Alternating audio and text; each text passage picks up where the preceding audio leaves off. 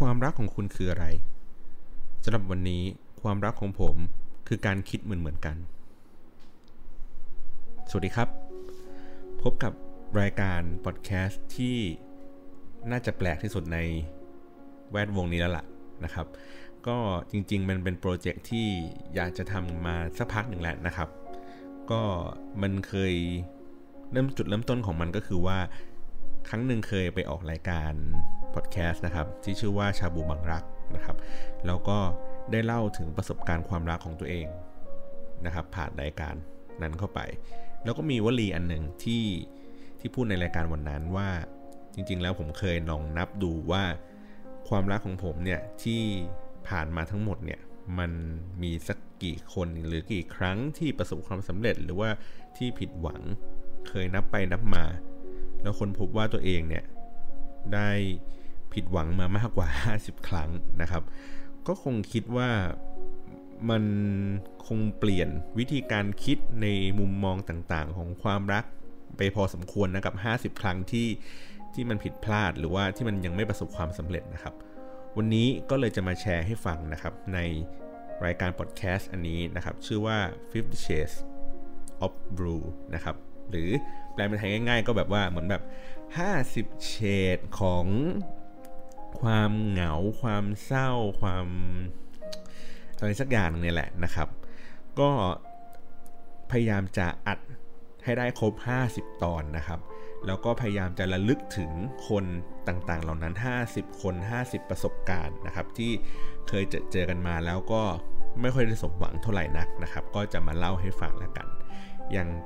ตอนแรกเนี่ยที่เกริ่นไปว่ามันคือการคิดเหมือนเหมือนกัน หรือว่าการเดินทางไปพร้อม ๆ กันนะครับ ในเทปแรกเนี่ยก็เลยอยากจะมาเล่าถึงความผิดหวัง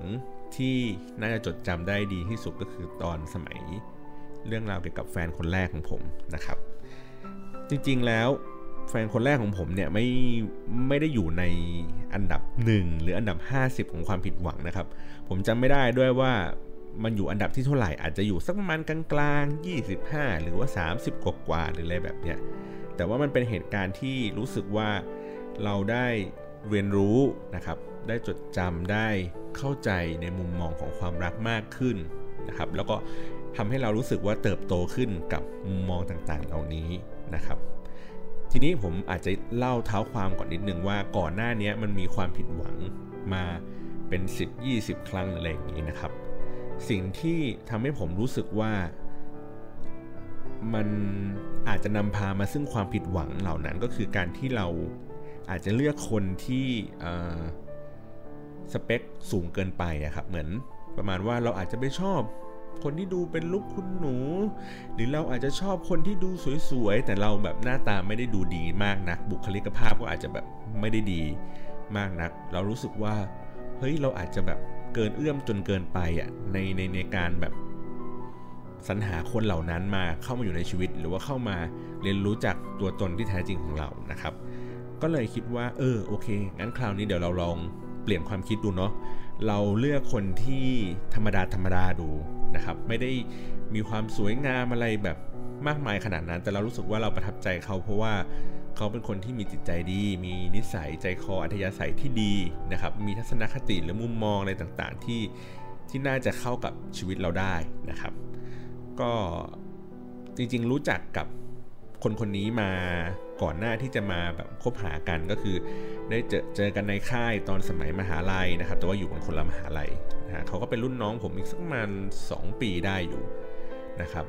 ก็เจอเจอกันแล้วก็สุดท้ายก็คือมาทำงานร่วมกันในช่วงแบบ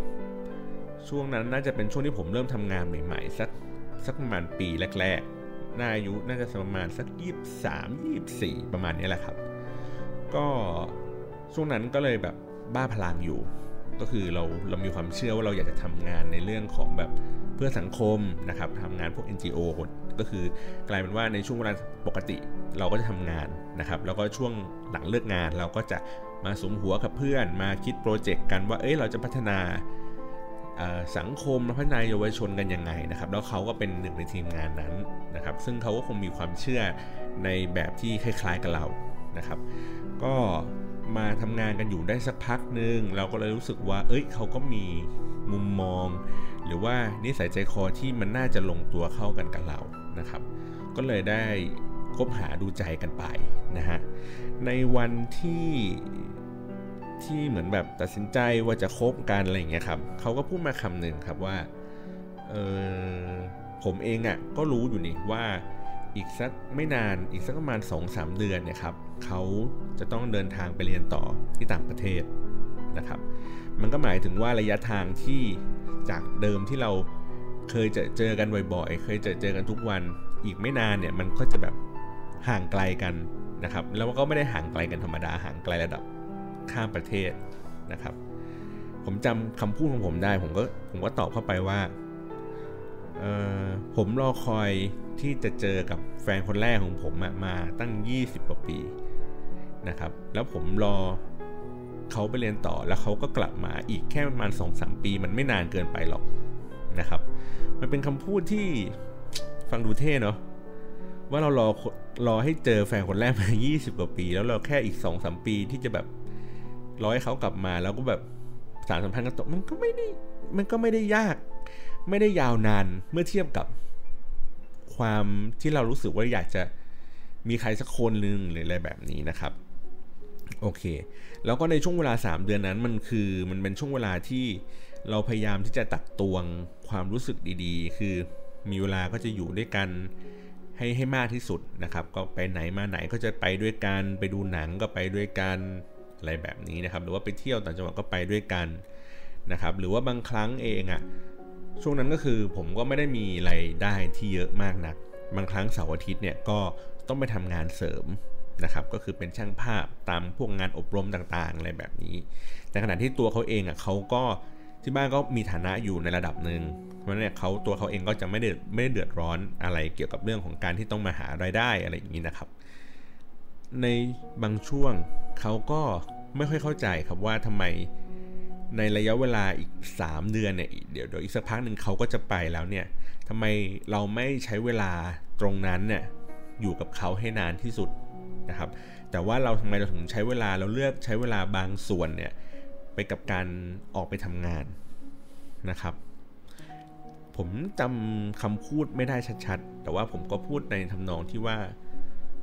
ผมคิดว่าในเมื่อผม คิดจะดูแลใครสักคนหนึ่งเนี่ย มันก็ไม่ควรที่เขาจะต้องมาคอยมาสนับสนุนผมตลอดเวลา คือผมมีหน้าที่ในการที่จะแบบจัดการมันให้มันดีที่สุดหมายถึงว่าเวลาทุกครั้งถึงว่าพูดกับเขาว่า เวลาทุกครั้งที่เราไปห้างกัน เวลาทุกครั้งที่เราไปดูหนังเราไปกินข้าวกันทุก ๆ ครั้งมันมีค่าใช้จ่ายอยู่แล้วนะครับ คือผมก็ไม่ยินดีที่จะแบบให้เขาออกตลอดเวลา แล้วก็เขาเองก็คงไม่ยินดีที่ผมต้องจ่ายตลอดเวลาอีกเหมือนกันนะครับ ก็เลยเหมือนประมาณว่าโอเค แต่ว่า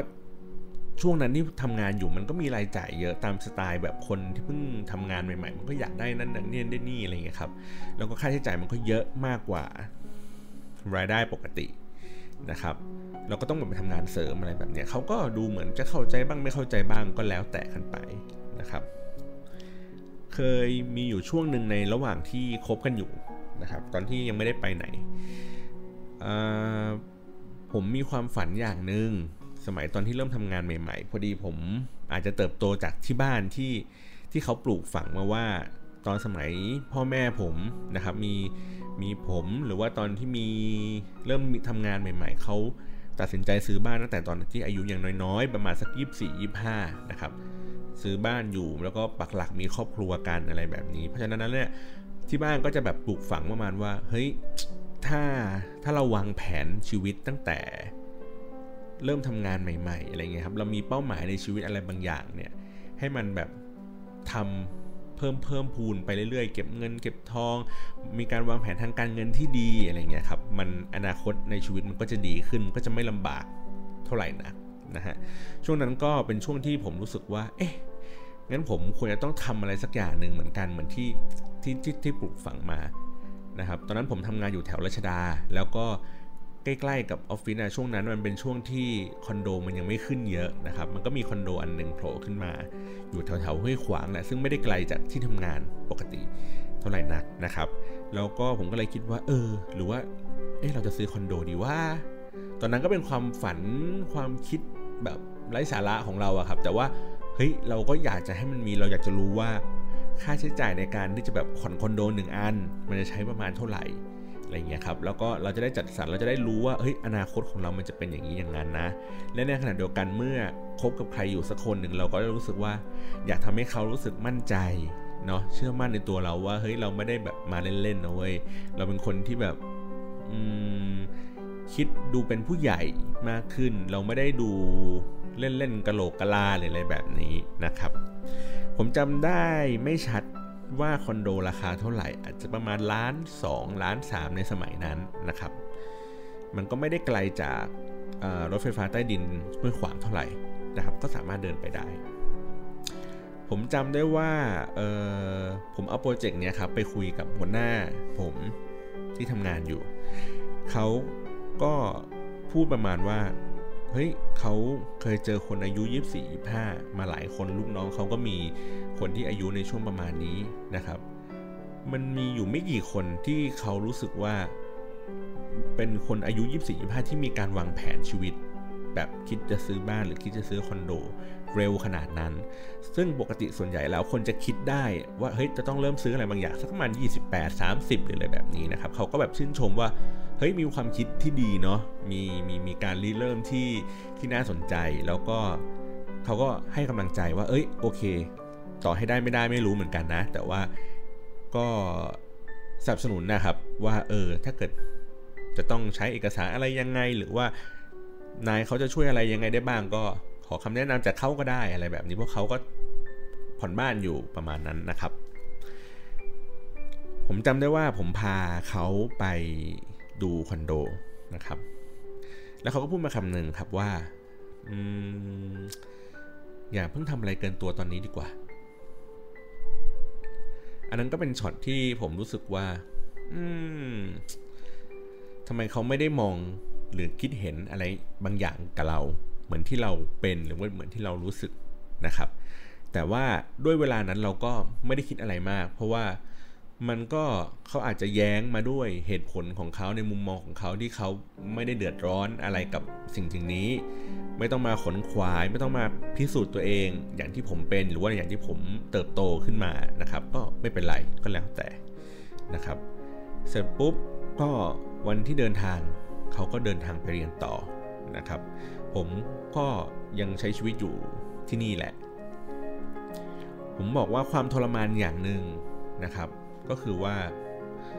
คือเขาไปอยู่นู่นเขาได้เจอเพื่อนฝูง เขาได้เจอสิ่งแวดล้อมใหม่ ๆ เขาได้เจอกับประสบการณ์ที่เขาไม่เคยเจอ เขาได้เจอกับผู้คนที่หลากหลายวัฒนธรรมที่เปลี่ยนไป ได้มีความสนุกอะไรใหม่ ๆ เข้ามาในชีวิตมีความตื่นเต้นนะครับ แต่ผมอะกลับอยู่ที่เดิมอยู่ในที่นี่แหละไม่ไม่ได้ไปไหน แต่ผมแค่รู้สึกว่ามัน มันค่อนข้างที่จะแบบใช้ชีวิตได้ยาก เพราะว่าในทุกๆทที่ที่เราที่ผมไปนะครับ ผมมีความทรงจำเกี่ยวกับตัวเขาอยู่ในสถานที่เหล่านั้น อย่างเช่นว่าเมื่อก่อนผมชอบไปเดินอยู่เซ็นทรัลลาดพร้าวนะครับ ก็คือไปเดินกับเขาหรืออะไรแบบเนี้ยแล้วพอวันหนึ่งคือมันไม่มีเขาอยู่แล้วเราเวลาเราไปเดินเซ็นทรัลลาดพร้าวเราก็รู้สึกว่าแบบหวงหวงเนาะเหมือนแบบเฮ้ยเมื่อก่อนมันมีมุมมองที่แบบเฮ้ย เคยเคยไปเดินด้วยกัน แล้ววันนี้มันไม่มีเขาอยู่เขาไปอยู่ที่อื่นอะไรแบบเนี้ยเราก็มีความรู้สึกมันก็ไม่เชิงคำว่าเหงานะ แต่ว่าผมแค่รู้สึกว่ามันแบบดูแปลกๆอะ่ะเออจากจากจากบรรยากาศที่ที่เราเคยไปด้วยกันอะไรแบบนี้แล้ววันหนึ่งคือเราเหลือแค่เราคนเดียวที่จะต้องไป แต่เราก็รู้สึกว่าอืมบางทีบางบางอย่างมันต้องมีความเข้มแข็งนะครับ เหมือนว่าถ้าเกิดวันหนึ่งเขาอ่อนแอเราก็ต้องเป็นคนที่เข้มแข็งไม่ใช่ควรที่จะต้องอ่อนแอตามเข้าไปอีกทีหนึ่ง อะไรแบบนั้นนะฮะก็ติดต่อสื่อสารกันโดยปกติ ถ้าผมจำไม่ผิดนะน่าจะเป็นเหมือนส่งอีเมลคุยกันอะไรแบบนี้ครับในยุคนั้นมันยังไม่มีแบบ video call ยังไม่มีแบบโทรผ่านเน็ตอะไรอย่างนี้เท่าไหร่นัก ถ้าผมจำไม่ผิดรู้สึกมันอาจจะมีเป็นแบบโทรศัพท์ทางไกลผ่านต่างประเทศที่ต้องกด 1 2 3 หรืออะไรแบบนี้ที่มันมันมันมันได้ราคาที่ถูกแต่ว่า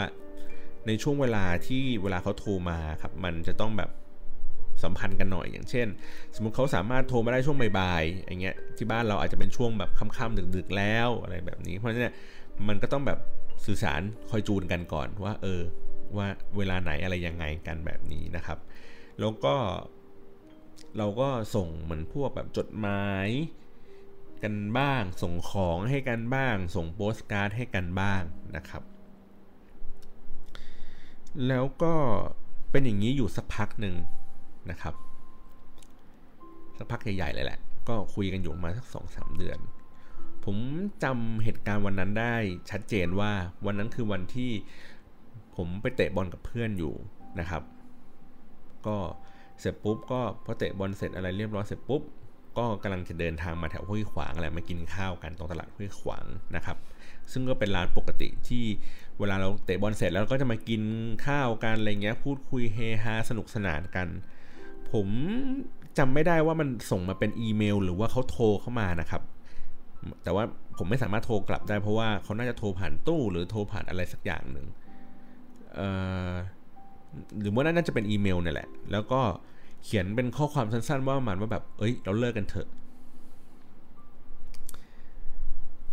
ในช่วงเวลานั้น ผมก็ไม่ถึงกับอึ้งนะ ผมแค่รู้สึกว่าผมกำลังทำอะไรบางอย่างอยู่อะกำลังกำลังคุยกับเพื่อนกำลังเฮฮาอะไรอยู่ แล้วมันมีข้อความเนี้ยโผล่ขึ้นมา มันมันไม่ได้มีความรู้สึกอะไรกับกับสิ่งนั้นนะครับหมายถึงว่าตอนนั้นนะยังไม่รู้สึกว่าเฮ้ยมันเกิดอะไรขึ้น เราแค่รู้สึกว่ามันอาจจะมีความผิดพลาดอะไรบางอย่าง แต่ว่าเราก็ไม่อยากจะแบบเศร้าต่อหน้าเพื่อนฝูง ราะว่าทุกคนกำลังสนุกกันอยู่ ทุกคนกำลังมีความสุขกันอยู่อะไรเงี้ยครับเขาก็เลยเหมือนประมาณว่า ผมก็เลยโอเค เก็บเรื่องนี้ไว้ก่อน แล้วก็เดี๋ยวตอนที่เดินทางกลับ ตอนที่แยกจากเพื่อนๆ แล้วเราค่อยมานั่งนึกอีกทีหนึ่งว่าเฮ้ยเกิดอะไรขึ้นนะครับ ในระหว่างทางที่แบบแยกย้ายกันเสร็จแล้วเรียบร้อยผมก็กลับบ้านอะไรเงี้ยครับเขาก็น่าจะโทรเข้ามาหาผมแล้วล่ะ แล้วเขาก็ถามว่า เห็นข้อความมานั้นไหม บอกเออผมเห็นผมเห็น แล้วเขาก็ถามว่าอ้าวเราไม่รู้สึกอะไรเลยเหรอ ผมจำได้ว่าผมตอบไปว่า แล้วจะให้ผมรู้สึกยังไงอะไม่ถึงว่าเราจะให้จะให้รู้สึกยังไงกับสิ่งสิ่งนี้ จะให้ผมรู้สึกดีใจ เสียใจ หรืออะไร ผมไม่รู้ผมรู้สึกแค่ว่ามันงงว่ามันเกิดอะไรขึ้น ทั้งๆทที่ก่อนหน้านี้ก็ ดูไม่ได้มีสัญญาณอะไรใด ๆ ที่จะทำให้เรารู้สึกว่าแบบเฮ้ยมันใกล้ถึงวันที่มันจะต้องเลิกกันแล้วนะ มันก็มีความงงอยู่นะครับ ผมจำเนื้อหาชัดๆไม่ได้ แต่เขาน่าจะเป็นการอธิบายว่าทำไมเขาถึงให้คำตอบอันนั้นมาให้นะครับ เขาก็อธิบายมานั่นนู่นนี่ผมก็ไม่ค่อยเข้าใจในสิ่งที่เขาเล่าให้ผมฟัง แต่มันมีคำหนึ่งครับ ผมพูดว่าเออจริง ๆเขาพูดประมาณว่า ต่อให้เขาเล่าอะไรไปยังไงอะผมก็ไม่เข้าใจในสิ่งที่เขารู้สึกหรอก แล้วผมก็ตอบเข้าไปผมบอกว่า ไม่เป็นไร ผมจะเข้าใจ แม้ว่าผมจะไม่เข้าใจอะไรเลยก็ตาม ผมจะพยายามเข้าใจมันนะครับ แล้วก็หลังจากนั้นก็ค่อยๆห่างกันไปเรื่อยๆ ผมก็รู้สึกแย่มากขึ้นหมายถึงว่าอย่างที่บอกว่าแค่เราเดินอยู่ในสถานที่ที่เมื่อก่อนมันเคยมีเขาอยู่แล้ววันนี้มันไม่มีหมายถึงว่ามันแค่ห่างไกลเฉยแล้วเราก็เหมือนคิดบวกว่าเฮ้ยวันหนึ่งเดี๋ยวเดี๋ยวเขาก็คงเดินทางกลับมา แล้วก็เขาก็คงมาปรากฏอยู่ในสถานที่ที่เราคุ้นเคยกันอยู่อย่างนั้น แต่ว่าวันนี้มันไม่มีแล้ว มันไม่มีโอกาสแบบนั้นอีกแล้วนะครับแล้วก็ไม่รู้ว่าเมื่อไหร่มันจะแบบ หรือว่าไม่มีหนทางอะไรที่มันจะกลับมาอีกทีหนึ่ง ผมก็ยิ่งแบบแย่ไม่ไม่อยากจะไปไหน ไม่อยากจะไปพบเจอใครอะไรเงี้ยครับไม่อยากจะไปสถานที่ที่มันมีความหลัง ไม่อยากจะฟังเพลงหรือทำอะไรบางอย่างร่วมกันนะครับ ไม่คือไม่อยากไปแม้กระทั่งแบบในขณะที่ว่ามันเคยมีอยู่ช่วงหนึ่งที่ผมกับเขาไปเกาะเสม็ดกัน แล้วผมใช้เวลาอีกประมาณ 10 ปี กว่าผมจะเดินทางไปที่เกาะเสม็ดอีกครั้งหนึ่งเพราะผมแค่รู้สึกว่า ผมยังจำภาพเหล่านั้นได้มันชัดมาก ชัดจนว่าผมไม่อยากจะไปแล้วไปเห็นสถานที่เหล่านั้น เพื่อให้ความทรงจำเหล่านั้นมันกลับมาอีกทีหนึ่งนะครับผมใช้เวลามาอีก 10 ปีกว่า ผมจะได้กลับไปที่เกาะเสม็ดอีกทีหนึ่งอะไรแบบนี้นะครับ แล้วก็ต่อมาก็คือว่าเหมือน ได้ข่าว หรือเขาเล่าให้ฟัง คือเขาก็คือตัวเขาเองนะ เหมือนเขาเล่าให้ฟังว่าเขากำลังคุยกับคนคนหนึ่งอยู่อยู่ที่นั่นนะครับ น่าจะไม่ใช่คนไทยแหละ น่าจะเป็นคนไต้หวันหรืออะไรสักอย่างผมจำไม่ได้แล้วล่ะ แล้วเขาก็รู้สึกว่าแบบผูกพัน รู้สึกดี รู้สึกว่าแบบคนนั้นเขาดูเอาใจใส่ดูดูแลดีอะไรอย่างเงี้ยครับ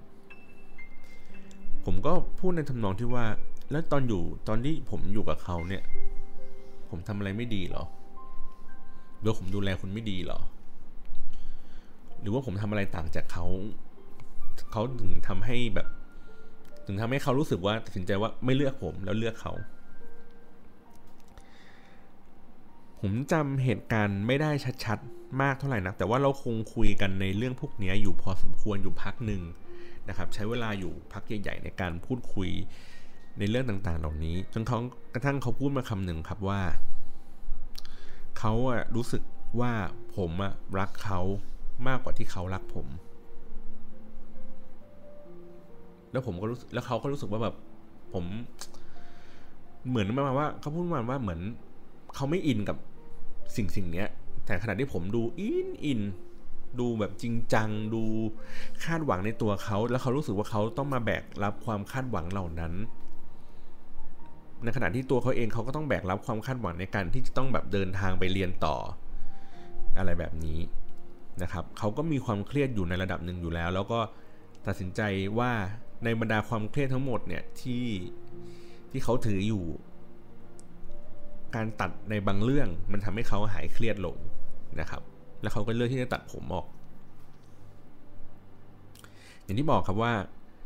ผมจะเข้าใจในสิ่งที่ผมไม่เข้าใจเลย ผมก็โอเค งั้นก็เป็นไปตามนั้นแล้วกัน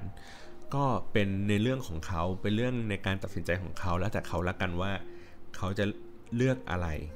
เลือกแบบไหนอะไรยังไง ไม่ต้องห่วงทั้งทางนี้เท่าไหร่นักหรอกผมก็มองอย่างนี้นะ ผมก็บอกว่าเดี๋ยวผมก็คงใช้เวลาทำใจทำนู่นทำนี่อะไรอย่างนี้ก็ว่ากันไปนะครับ อะไรที่ทำให้เขารู้สึกว่าเขาสบายใจ ก็ทำไปเถอะ แล้วก็ ใช้เวลาอีกพักใหญ่ ๆ เหมือนกันกว่าที่เขาจะเดินทางกลับมาเออมันมีของชิ้นหนึ่งครับ ผมไม่แน่ใจว่าทุกวันนี้เขายังรู้อยู่หรือเปล่านะว่าผมเก็บของชิ้นนั้นไว้อยู่นะครับ มันเป็นของที่ได้แรงบันดาลใจมาจากภาพยนตร์เรื่อง Love Actually นะครับ มันจะมีฉากหนึ่งใน Love Actually ที่ที่มีผู้ชายเดินไปที่หน้าบ้านผู้หญิงแล้วเขาบอกความรู้สึก นะครับแล้วเขาก็เรียงเป็นการ์ดเป็นคำแล้วก็เปิดเปิดเปิดเปิดเปิดขึ้นมานะครับ ผมก็เลยรู้สึกว่าเฮ้ยอันนี้ไอเดียนี้ดี ผมก็เลยทำเป็นเหมือนออกแบบมาเป็นตัวที่เป็นโปสการ์ดประมาณสัก4คูณ4เหมือนกับโปสการ์ดหนึ่งใบมันจะเป็นประมาณ4คูณ6นิ้วใช่ไหมครับ ก็คือโปสการ์ดถ้าเรียงติดกันอะสี่อันสี่อันเงี้ยครับเรียงเป็นแถว4คูณ4ตึ๊กไป ข้างในข้างหลังมันจะมีข้อความบอก คือเวลาผมส่งไปผมจะส่งไปทีละชิ้นทีละชิ้นทีละชิ้น แต่ถ้าเกิดว่าเขาประกอบกันครบทุกชิ้นเรียงตามนั้นที่ผมวาง pattern เอาไว้เนี่ยมันจะเห็นข้อความที่ซ่อนอยู่นะครับ แต่ว่าอีกด้านหนึ่งของของไอ้การ์ดอันนั้นนะก็คือเป็นรูปเขาตอนที่ไปเที่ยวกันหรืออะไรอย่างนี้กันนะครับ ที่ผมถ่ายเก็บเอาไว้แล้วก็ทำเป็นโปสการ์ดอืมรู้สึกว่าของชิ้นนั้นมันยังอยู่ที่บ้านผมอยู่เลยนะ มันยังอยู่ในกล่องหรือว่าอยู่ในใต้เตียงอะไรสักอย่างผมจะไม่ผิดว่ามันมันมันเมื่อไม่นานมาเนี้ยครับเมื่อประมาณสักสองปีหรือสามปีที่แล้ว ตอนที่ที่บ้านเขาจัดของหรืออะไรเงี้ยครับ แล้วก็แม่ผมไปลื้อเจอมาอะไรอย่างงี้ ก็เลยแบบ เออ ผมยังเฮ้ยกูเคยมีโมเมนต์แบบนั้นด้วยเหรออะไรอย่างงี้นะครับ เออ แต่ก็ผมก็จำไม่ได้แล้วอะว่าว่าว่าไอ้ข้างหลังโปสการ์ดเหล่านั้นมันเขียนว่าอะไรนะครับ ก็โอเค ก็ไม่ได้เจอกันอีกพักใหญ่ ๆ เลย แล้วก็วันที่เขาแบบกลับมานะครับ กลับมาเจอกันก็ไปเจอกันในค่าย หรือว่าไปเจอกันในที่ไหนสักอย่างหนึ่งสักแห่งหนึ่งก็คือ พอทราบข่าวว่าแบบว่ากลับมาเจอกันอะไรอย่างเงี้ยครับ ก็ได้มาเจอเจอกันได้มาพูดคุยกัน ในระหว่างนั้นเองอะ่ะมันเป็นสถานะของความเป็นเพื่อนนะครับแล้วในกวนของผมอะมันมีเพื่อนอีกสองหรือสามคน มันมีเพื่อนของเพื่อนอีกทีหนึ่งที่เขามาอยู่ในแก๊งผมด้วยนะครับ แล้วก็เหมือนมาว่าเขาคงคุยกันหรือชอบพอกันหรืออะไรอย่างเงี้ยสักอย่างหนึ่งนะครับไอ้เพื่อนของเพื่อนคนนั้นอะก็เหมือนไปคุยกับคนคนนั้นของผม ไม่ใช่คนคนนั้นของผมสิต้องเป็นว่าอดีตนะครับเขาก็ไปคุยกัน แล้วก็ไอ้เพื่อนของผมก็มาเล่าให้ฟังว่าเฮ้ยพี่รู้หรือเปล่าว่าไอ้สองคนเนี้ยเขาเหมือนแบบคุยคุยกันอยู่กิ๊กกักกิ๊กกักกันอยู่ ในระหว่าง เนี่ยในค่ายหรืออะไรแบบเนี้ย ผมก็แบบว่า ไม่เป็นไรมันผมไม่มีสิทธิ์อะไรในตัวเขาอยู่แล้วนี่ถูกไหมก็ก็ปล่อยให้เขาคุยไปสิไม่เห็นไม่เห็น ผมจะต้องมาอะไร เพราะว่าในเมื่อทุกอย่างตกลงกันแล้วว่าเป็นเพื่อนกันก็ ก็เป็นสิทธิ์ของเขาในการที่เขาจะเลือกที่จะไปคุยกับใคร ผมว่าไม่มีสิทธิ์ที่จะไปหึงไปไปห้ามไปอะไรอย่างนี้นะครับ ก็เชิญเลยครับตามสบายนะ แล้วก็ ได้ทราบข่าวต่อมาต่อมาเรื่อย ๆ ว่า เขาก็คงรู้สึกว่าตัวเขาเองอะรักคนคนนั้นน่ะมากกว่าที่คนคนนั้นน่ะจะรักเขานะครับ ผมก็ได้ฟังข่าวจากเพื่อนมาอีกทีหนึ่งว่า เออเขาอาจจะดูแลไม่ดี เขาอาจจะเป็นไอ้นู่นไอ้นี่อะไรเงี้ยสารพัดดูติดติดดูอะไรเงี้ยดูเข้าถึงยากดูเข้าใจยากนะครับ ประมาณนี้ มันก็มีช่วงเวลาสั้นๆ ที่ที่ที่ทำให้ผมและเขากลับมาคุยกันอีกทีหนึ่งก็เหมือนเขาก็เหมือนแบบมาถามถ่ายว่าแบบเออเป็นยังไงบ้างชีวิตเป็นยังไงบ้างพยายามพูดคุยกันอะไรเงี้ยครับ ผมก็จำน้ำเสียงได้แหละว่าเออเขาก็คงดูมีความทุกข์อะไรบางอย่าง ดูมีความอึดอัดใจอะไรบางอย่างในการที่แบบคุยกับคนคนนั้น แล้วก็มันทำให้เหมือนภาพเก่าๆมันกลับมาเหมือนกับภาพความทรงจำที่ผมเคยอยู่กับเขา มันคงมีการเปรียบเทียบอะไรกันบางอย่างอะไรเงี้ยครับเขาก็เลยเหมือนแบบมาคุยมาปรึกษากับผม แต่ว่าก็ไม่ได้ปรึกษาอะไรกันลึกซึ้งมากนะก็จะเป็นแบบ เหมือนเพื่อนถามเพื่อนเฉยๆว่า อืมเขาควรทำยังไงดี เขาควรทำยังไงดีนะครับ ผมก็ให้คำตอบเท่าที่พอให้พี่พอจะให้ได้ในฐานะของของเพื่อนนะครับจนทั้งวันหนึ่งจำได้ว่าเหมือน ได้มาเจอกันอีกครั้งหนึ่งที่ น่าจะเป็นร้านพลยังคำแถวนวลจันทร์นี่จำสถานที่แม่นเหมือนกันนะ ก็มาเจอผมก็ไปกินข้าวนะครับ ก็คือชวนเขาไปด้วย แล้วก็ชวนไอ้เพื่อนคนนั้นไปด้วย แต่ว่าไม่ได้ชวนเพื่อนของเพื่อนนั้นไปนะครับก็มานั่งเจอกันเพราะไม่ได้เจอกันนานเป็นเพื่อนกวนเดียวกันทั้งหมดนั่นแหละนะครับ กลับออกมาผมก็จำได้ว่าผมก็มายืนดูบุหรี่กับไอ้ไอ้ไอ้เพื่อนคนนั้นนั่นแหละนะครับ แล้วตัวเขาเองก็เห็น เขาก็เลยสงสัยเขาก็เลยถามว่าอ้าวดูบุหรี่ตั้งแต่เมื่อไหร่ ผมก็ตอบมาว่าอ๋อก็เริ่มดูดบุหรี่ตั้งแต่เลิกกับเธอ อะไรอย่างเงี้ยอันนั้นอันนั้นเรื่องจริงนะเรื่องจริงนะ ผมแค่รู้สึกว่ามันมีเขาเรียกไงนะเหมือนเป็นสัญลักษณ์อะไรบางอย่างที่ที่ทำให้รู้สึกว่า คนเราบางทีมันไม่ต้องดี ขนาดนั้นนะครับ เพราะว่าเวลามัน จะเลิกกันมันไม่เคยดูในเรื่องของว่าใครดีกับใครอะถูกไหมไม่เคยจำบอกว่า เอ้ยความดีที่มันมีมีมีมีดีต่อกันมันเป็นยังไง เพราะบทจะเริ่มมันก็คือเลิกกันนะครับ มันไม่เคยดูอยู่แล้วว่า คุณเป็นคนดีแค่ไหน ดังนั้นแล้ว มันก็ไม่มีความจำเป็นครับ ที่เราจะต้องแบบทำตัวดีๆ เป็นผู้ชาย แบบไม่กินเหล้าไม่สูบบุหรี่ ราะว่าสุดท้ายแล้วต่อให้เรามีคุณสมบัติดีแค่ไหน มันก็ไม่ได้ช่วยทำให้เขาตัดสินใจเลือกเราอยู่ดีนะครับ จริงๆมันมีอีกหลาย ๆ เรื่องอย่างเช่นว่าเรื่องที่เคยคิดว่าอยากจะกลับไปคบกันใหม่นะครับเพื่อนของเขาที่แบบสนิทกันก็คือว่าในช่วงเวลาที่ที่ที่ก่อนที่เขาจะไปเรียนเมืองนอกนะครับ ผมก็ได้ไปเจอกับเพื่อนเขา แล้วก็บังเอิญว่าเพื่อนเขาเป็นเหมือนแบบเพื่อนรุ่นน้องมหาลัยหรืออะไรแบบนี้นะครับ ก็เลยมีความสนิทสนมกันในระดับหนึ่ง ในระหว่างที่เขาไปเรียนเมืองนอก ผมก็ได้คุยกับเพื่อนๆเขาแทน หรือว่าไปเจอเจอเพื่อนๆเขาก็เหมือนทำหน้าที่แทนตัวเขาแหละนะครับ ไปเฮฮาปาร์ตี้กันนะฮะ ก็คุยกันมาอยู่เรื่อยๆ ทีนี้ในตอนที่เขากลับมาแล้ว ผมก็คงจะปรึกษาอะไรกับเพื่อนเขาเนี่ยแหละนะครับ แล้วเพื่อนเขาก็พูดมาคำหนึ่งครับว่า ถ้าให้เขาแนะนำในฐานะที่เขารู้จักกับผม แล้วผมดูเป็นคนดีดูงูดูไม่แย่อะไรอย่างงี้ก็ได้เขาจะให้ข้อมูลอย่างหนึ่งแล้วกันว่า ถ้าเป็นไปได้ พี่อยากกลับไปคบกับเขาเลย พี่ไปเริ่มต้นชีวิตใหม่ดีกว่า พี่ไปเริ่มหาความรักใหม่ดีกว่า พี่อยากกลับไปอยู่กับเขาเลย ผมยังจำคำคำพูดนั้นได้อยู่นะ แล้วผมก็รู้สึกว่า เออ มันงั้นคงมีเรื่องอะไรบางอย่างที่ที่ผมไม่รู้ แล้วผมก็ไม่อยากจะรู้ ผมก็เลยล้มเลิกความคิดนั้นไปเลยครับในทุกๆวันนี้นะครับ ผมก็ยังคุยกับเขายังเจอกับเขาอยู่บ้างเนืองๆนะครับเเจอกันตามงานแต่งเพื่อนฝูงที่อยู่ในวงเดียวกัน นะครับ ยังตาม Facebook กันอยู่ ยังคอยอัปเดตชีวิตกันอยู่บ้างเนืองๆไม่ได้บ่อยมากนักนะครับ หรือว่าบางครั้งเวลาที่ผมโพสต์ status อะไรที่มันดูรู้สึกว่าแบบดูแย่ๆ ดูเศร้าๆ อะไรเงี้ยเขาก็จะแบบคอยเป็นห่วงคอยมาช่วยปลอบนะครับ จนกระทั่งวันที่เจอกันครั้งล่าสุดนะครับ วันที่ไปที่ไปงานแต่งของเพื่อนนะครับ เป็นวันที่ผมรู้สึกได้เลยว่ามันเปลี่ยนไปแล้วโดยสิ้นเชิงครับหมายถึงว่าต่างคนต่างมีมุมมองต่อโลกใบนี้ ต่อความรู้สึกนั้นนู้นนี้ กันคนละอย่างจนเรารู้สึกว่าเราไม่สามารถที่จะกลับมาได้อีกแล้วโดยสิ้นเชิง จริง ๆ มันก็คงกลับมาไม่ได้สักพักนึงใหญ่ๆแล้วล่ะแต่เราแค่อาจจะยังไม่รู้สึกในในในสิ่งที่เราเจอกับตัว บทสนทนาในระหว่างการเดินทางทางนั้นมันมันมันทำให้เรารู้สึกว่า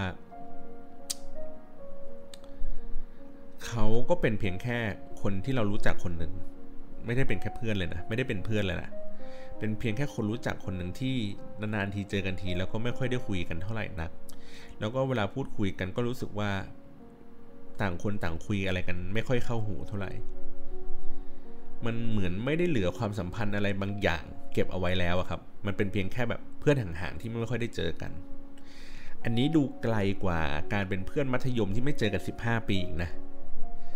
มันเป็นเหมือนอารมณ์เหมือนเพื่อนมหาลัยที่เราประดักประเดิกอะในการที่จะแบบเอ้ยกูจะคุยอะไรกับมึงดีว่า กูจะเล่าอะไรให้ให้มึงฟังดีว่า กูจะปรึกษาอะไรมึงดีว่า มันเป็นเวลาหนึ่งชั่วโมงในการเดินทางที่อึดอัดพอสมควรนะครับ ผมก็รู้สึกได้ว่าเขาก็อึดอัดเหมือนกัน แต่เขาคงไม่มีทางเลือก หรือเขาอาจจะเป็นคนที่ใจอ่อนที่มารับผมแล้วก็ไปที่งานด้วยกัน ทั้งๆทที่เขาสามารถไปโดยตรงได้โดยที่ไม่ต้องแวะรับผมก็ได้ในขณะเดียวกันผมก็สามารถไปที่งานเขาโดยตรงได้โดยที่ไม่ต้องมารอให้เขามารับก็ได้เช่นเดียวกัน มันเป็นความเกรงใจหรืออะไรบางอย่าง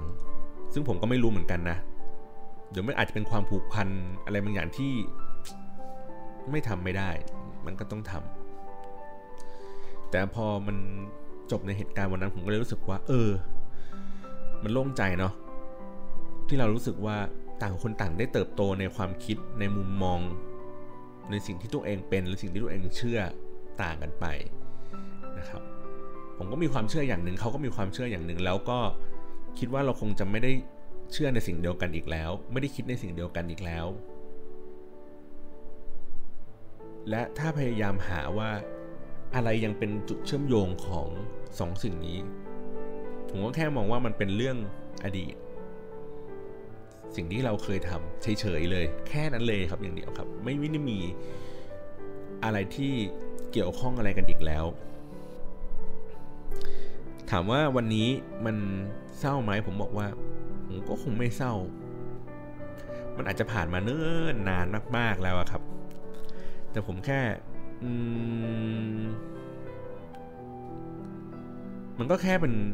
บทเรียนหนึ่งที่ที่ทำให้เราเติบโตขึ้นนะครับทำให้เราเห็นมุมมองอะไรใหม่ ๆ มากขึ้น แม้กระทั่งว่าทำให้มันเป็นแรงบันดาลใจในการที่แบบอยากจะทำหนังขึ้นมาสักเรื่องหนึ่งผมเอาเรื่องราวที่ประสบพบเจอในในในในระหว่าง การที่เราแบบรู้จักกัน ตั้งแต่ตอนคบกันตอนที่เลิกกันตอนที่กลับมาจากเมืองนอก แล้วกลับมาพูดคุยกันอีกครั้งหนึ่ง ผมเคยคิดเป็นพล็อตหนังเล่นๆครับ เนื้อหามันก็คงประมาณว่า ผู้ชายคนหนึ่งแล้วก็ไปจีบผู้หญิงคนหนึ่งที่แบบอาจจะดูสวยดูอะไรอย่างนี้นะครับ แต่ผู้ชายคนนั้นดูธรรมดาธรรมดา ผู้หญิงคนนั้นอาจจะดูดีดูสวย แต่ว่าผู้หญิงไม่รู้ตัดสินใจอะไรยังไง เลือกที่จะมาคบกับผู้ชายธรรมดาธรรมดา แล้ววันหนึ่งคือก็เลิกกันนะครับ แล้วก็ห่างหายกันไป ไม่ได้เจอเจอกันอีกสักพักใหญ่ ๆ เลย แล้วพอวันหนึ่งกลับมาเขามาเจอ ผู้หญิงคนนั้นที่ดูสวยในในวันนั้น เขาก็เปลี่ยนแปลงไป อาจจะดูอ้วนขึ้นดูหรือดูอะไรอย่างนี้มากขึ้น แต่ขณะเดียวกันผู้ชายคนนั้นดูเปลี่ยนแปลงในทางที่ดีขึ้น แล้วก็ เหมือนมีคนนั้นคนนี้มากอดติดกอดติดอะไรเงี้ยแต่ว่าก็ยังคุยกันดีอยู่นะครับมันก็เลยเหมือนเป็นพล็อตเรื่องที่ประมาณว่าวันหนึ่งอะในฐานะที่ของเป็นผู้ชายที่พยายามเข้าไปจีบผู้หญิงก่อนจนกระทั่งสำเร็จ แต่ว่ามันก็ไม่ได้คบกันเนิ่นนานมันก็สักพักมันก็เลิก แล้ววันหนึ่งถ้าเกิดเขาในฐานะของแฟนเก่าเขาอาจจะกลับมาจีบแฟนเก่าของตัวเองเช่นเดียวกัน มันเป็นความรู้สึกที่แบบ อืม น่าสนใจดีนะว่า คนที่เราเคยไปจีบ แล้ววันหนึ่งคือเขากลับมาจีบเราอีกทีหนึ่งอะมันจะเป็นยังไงมันจะมีความสนุกยังไง มันก็เป็นพล็อตเรื่องที่ที่ยังติดอยู่ในใจผมนะที่ผมรู้สึกว่ามันเป็นแรงผลักดันที่ทำให้ผมยังยังยังทำงานในฝั่งที่เป็น production อยู่ ยังชอบในเรื่องของการดูหนัง แล้วมาคิดวิเคราะห์ตัวเนื้อหาบทเพราะว่าวันหนึ่งคือเราอยากจะเขียนบทไอ้หนังเรื่องนี้ให้ออกมาให้มันดูสนุก ผมก็เลยพยายามใช้แรงขับจากความเศร้าหนึ่งในห้าสิบเรื่องอันนั้นแหละครับ ให้มันเกิดประโยชน์มากที่สุด โอ้หันมาดูก็ใช้เวลาอยู่พอสมควรเหมือนกันนะครับ เอาไว้ในรอบหน้าแล้วกัน ผมจะมาเล่าในอีก 49 Shade of Blue ที่เหลือ ให้ฟังกันอีกนะครับ ขอบคุณสำหรับการรับฟังมากครับ สวัสดีครับ